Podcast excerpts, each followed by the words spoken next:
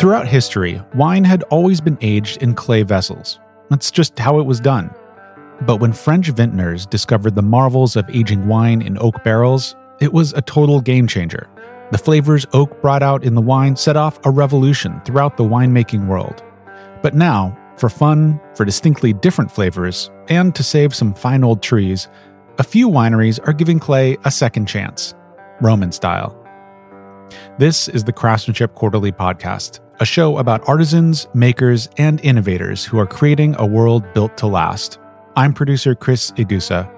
Today, we'll hear a piece titled The Revival of Nero's Wine, originally published in 2015, written by Timothy Teichgraeber.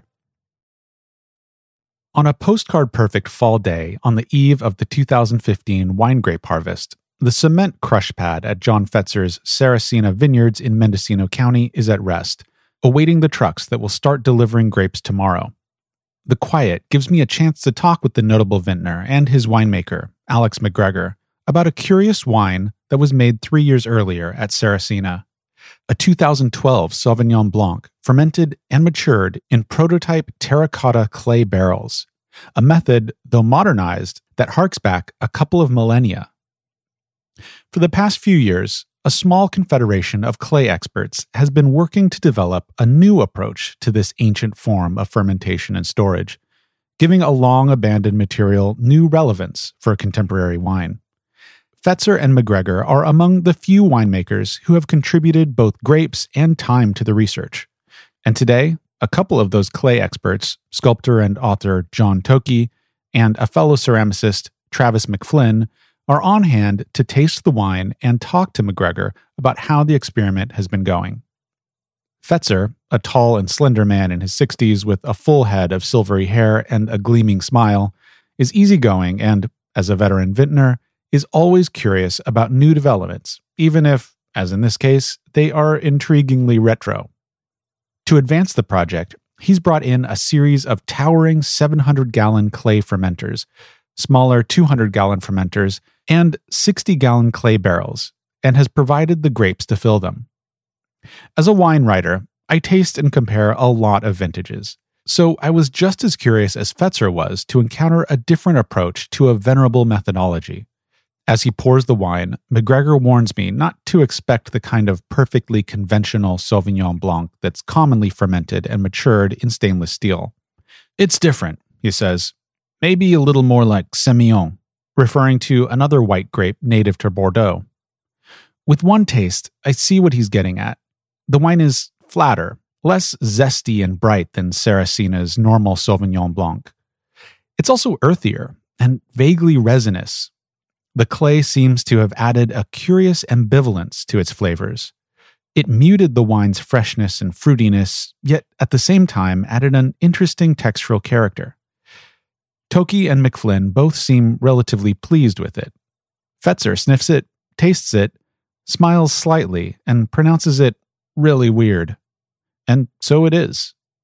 It's a completely different animal, and certainly not a textbook Mendocino Sauvignon Blanc. Before turning to the barrels themselves, we taste one other wine that Saracina bottled from this terracotta series, a 2011 Syrah something of an experiment from the beginning, owing mostly to that year's unusually cool growing conditions. It really started out tortured as a Syrah, Fetzer says. It was picked at a very low 19 degrees Brix, a measure of sugar in the grapes. We had to get it off the vine. It was the leanest cool climate Syrah imaginable going into that thing, he says, pointing to a tall 700 gallon fermenter. I picked up a funky note on the back end. I thought the bouquet was okay, he then pauses. It's like an ugly kid, he says. You look at it and you gotta like it. Container Wars.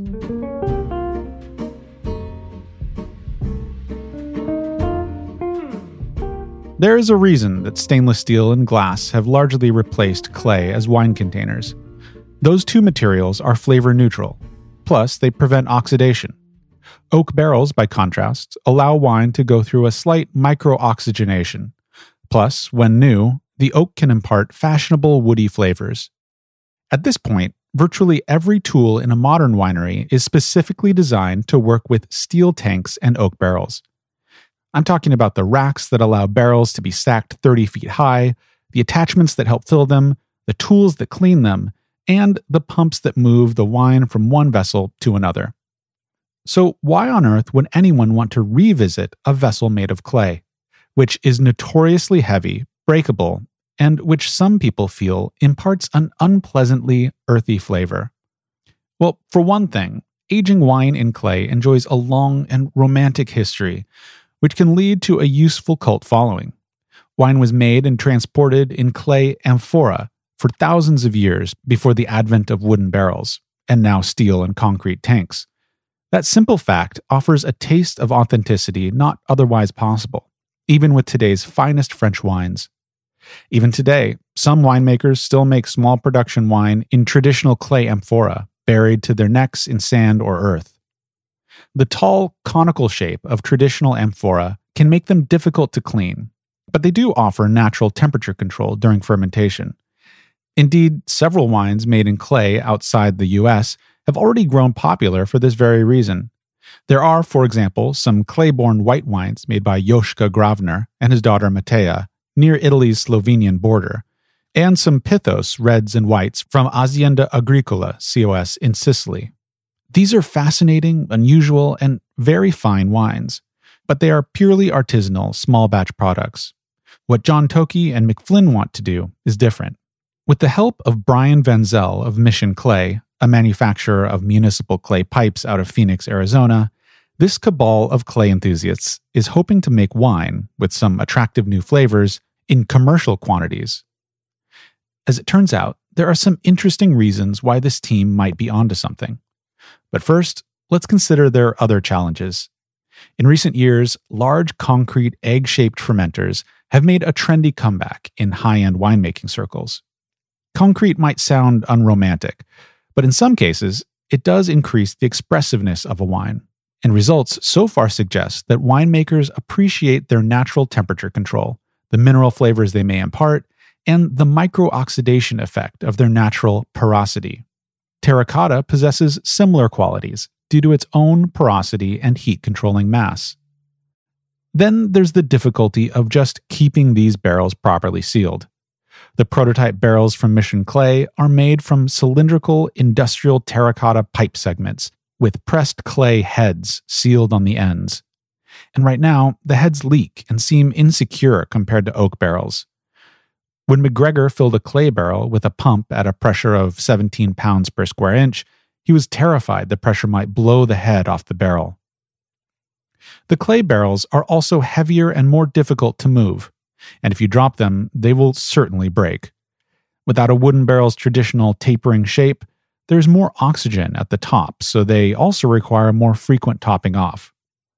Toki says a new curved mold is in the works, but even that is not quite enough to keep the wine in place. All the racks used to stack barrels at the winery are designed to work with oak barrels, not these heavy clay tubes. Right now, the terracotta barrels also weep, which means that small amounts of wine seep through the clay. This causes blooms of bacteria and wild yeast to form on the outside of the vessels. As a result, the barrels not only lose a significant amount of valuable wine, they also create an unsanitary environment, an intolerable condition for the curator of a contemporary winery. A proper glaze could potentially solve the weeping problem, but that solution would spawn yet another set of consequences decreased breathability of the clay, and a reduction in the flavor that unsealed clay imparts. While some of these earthy flavors are a pleasant surprise, others obviously will not be missed. And the threat of a loamy taste is not the only issue. When clay barrels are unglazed, the wine living in them absorbs more than the earth's flavors. It also absorbs its metals. Earlier this year, there were reports of arsenic turning up in wine, and McGregor wanted to be sure that arsenic and other potentially toxic metals don't leach into the wine made in terracotta. So he tried something that, from all indications, no other wineries experimenting with clay have yet done. He tested some wine with different levels of alcohol and acid in small clay barrels and ran a series of lab tests. The tests did indeed find trace amounts of several metals, including arsenic, but the levels were well below government health limits. Some of the wine was even lower than what labs find in our water supplies, Vancel says. By the laws of physics, whatever moves out of a material can move back into it. And that seems to be the case with clay. As the wine continues maturing, the metal levels have tended to diminish, apparently due to the clay's unusual absorbent properties. The clay gives some to the wine and it also pulls them back out, says Vancel. And this absorbent capacity raises some very tasty possibilities. Flavor bursts.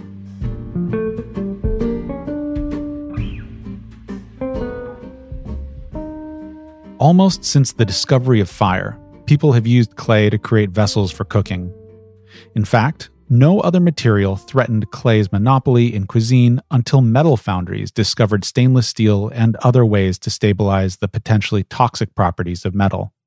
Even when fancy metal pots were created, cooks throughout the world remained loyal to clay for a host of important reasons that have generally been misunderstood. The aspects of this science potentially related to wine go like this When a dish is cooked in clay, cooks believe the pot's pores retain minute particles that create some of that dish's flavor. When the pot heats up again for each new dish, the clay returns wisps of those old flavors, bringing each new meal what one chef calls the memory of all the hundreds of meals that preceded it. Could clay do the same for wine? Vancel certainly hopes so. Once these giant fermenters and barrels have taken on some age, Vancel hopes succeeding vintages might get these flavor bursts that begin to accumulate in pores of the clay. At this point, the Saracina experiment is still too young to gauge whether this might happen. And for some reason, the Saracina team seems intent on figuring all this out by themselves, despite the centuries of experience in Old World countries with vessels of this type all of which led me to ask McGregor if it felt like they were trying to reinvent the wheel. Sorta, he replied.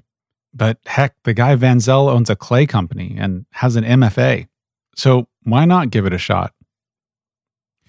Regardless of what happens on the taste front, clay does have one big advantage over all of its competitors environmental responsibility.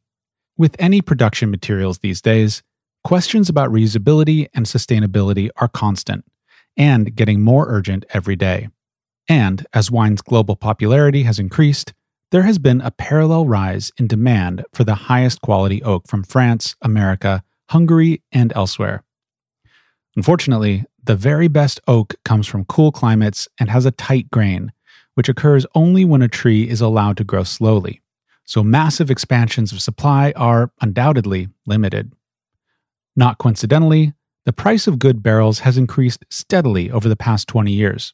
While a well cared for oak barrel can potentially be used for decades, if a winemaker wants a certain amount of oak flavor, wooden barrels have a useful life of only a few years.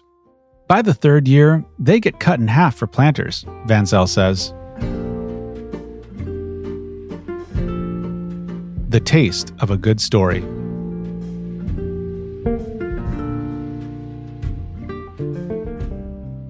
Later, over lunch, we taste that 2011 Syrah, the one made and matured in clay. McGregor, the winemaker, still isn't happy with it. He believes it developed some off putting oxidation flaws in the barrel, but those faults don't seem apparent to me. I tried a fresh bottle a few weeks later and found it fine again. The wine shows brightness and spice, characteristic of cool climate Syrah. But my tastings were far from blind.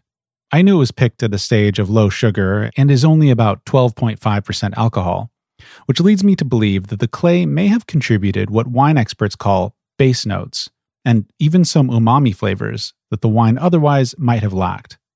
In other words, this is one wine that might well be better for the clay experience. It should be noted that these qualities did not last long.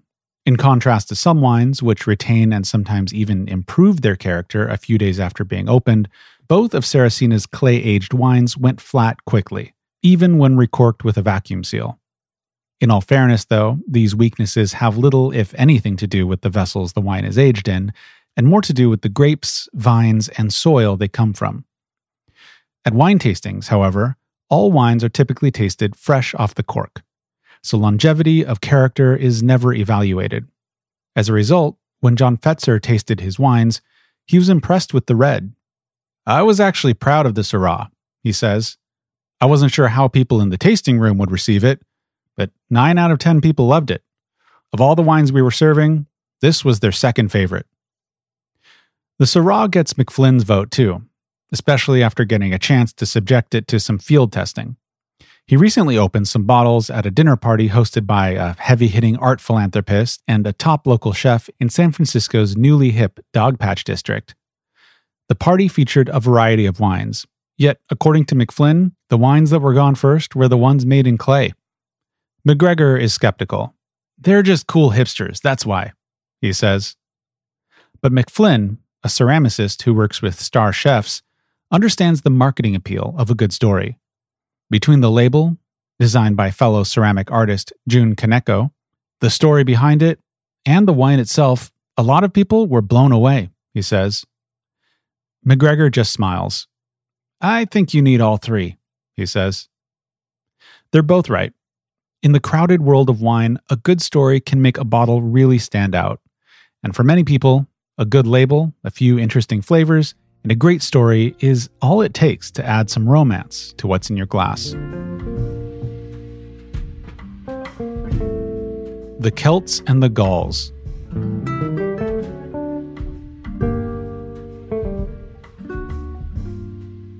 For Van Zel, there is an urgency to this experiment that extends far beyond some good wine. More and more of the pipes that run underneath our cities are not made of clay anymore. They're made of a less expensive material, PVC plastic. That change has shrunk the once formidable clay pipe industry to a handful of struggling manufacturers. Van Zel fully realizes that even if the Saracina experiment succeeds, his opportunities in the wine barrel market are limited. We don't fantasize that clay would ever replace the qualities of oak, he says. But if commercial interest arises, he's got his story down.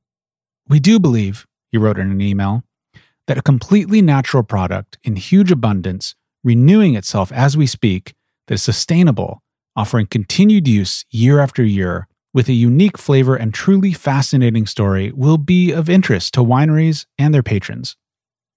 But all these design challenges are not simple. After all, making wine in clay vessels was quite well established by the time oak barrels came around, and the industry changed to oak for good reason. The Celts taught the Gauls how to make a real barrel that you could roll up a plank, says McGregor, with a bilge in it where the lees can settle properly, with a hole drilled at the top so you can get the wine out without bashing in the clay head the way the Romans did. I want something in clay that's a little of both, that you can use in a winery and that you can pick up and move if you have to. Those, says McGregor, pointing to a clay barrel, weigh 400 pounds. But they're a lot less expensive, right? McGregor pauses, relishing the explanation he's about to deliver. A four year air cured American oak barrel goes for $550 to $600, he says. A French barrel from a top cooper can run up to $1,200, and that's with a favorable exchange rate.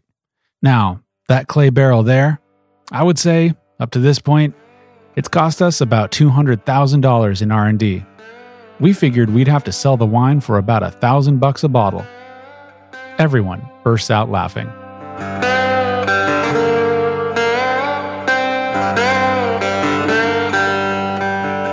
The Revival of Nero's Wine was written by Timothy Teichgraeber. It was produced by me, Chris Igusa. Our managing editor is Lori Weed. Todd Oppenheimer is the founding editor and executive director. This story was originally published in the fall 2015 issue of the online magazine Craftsmanship Quarterly.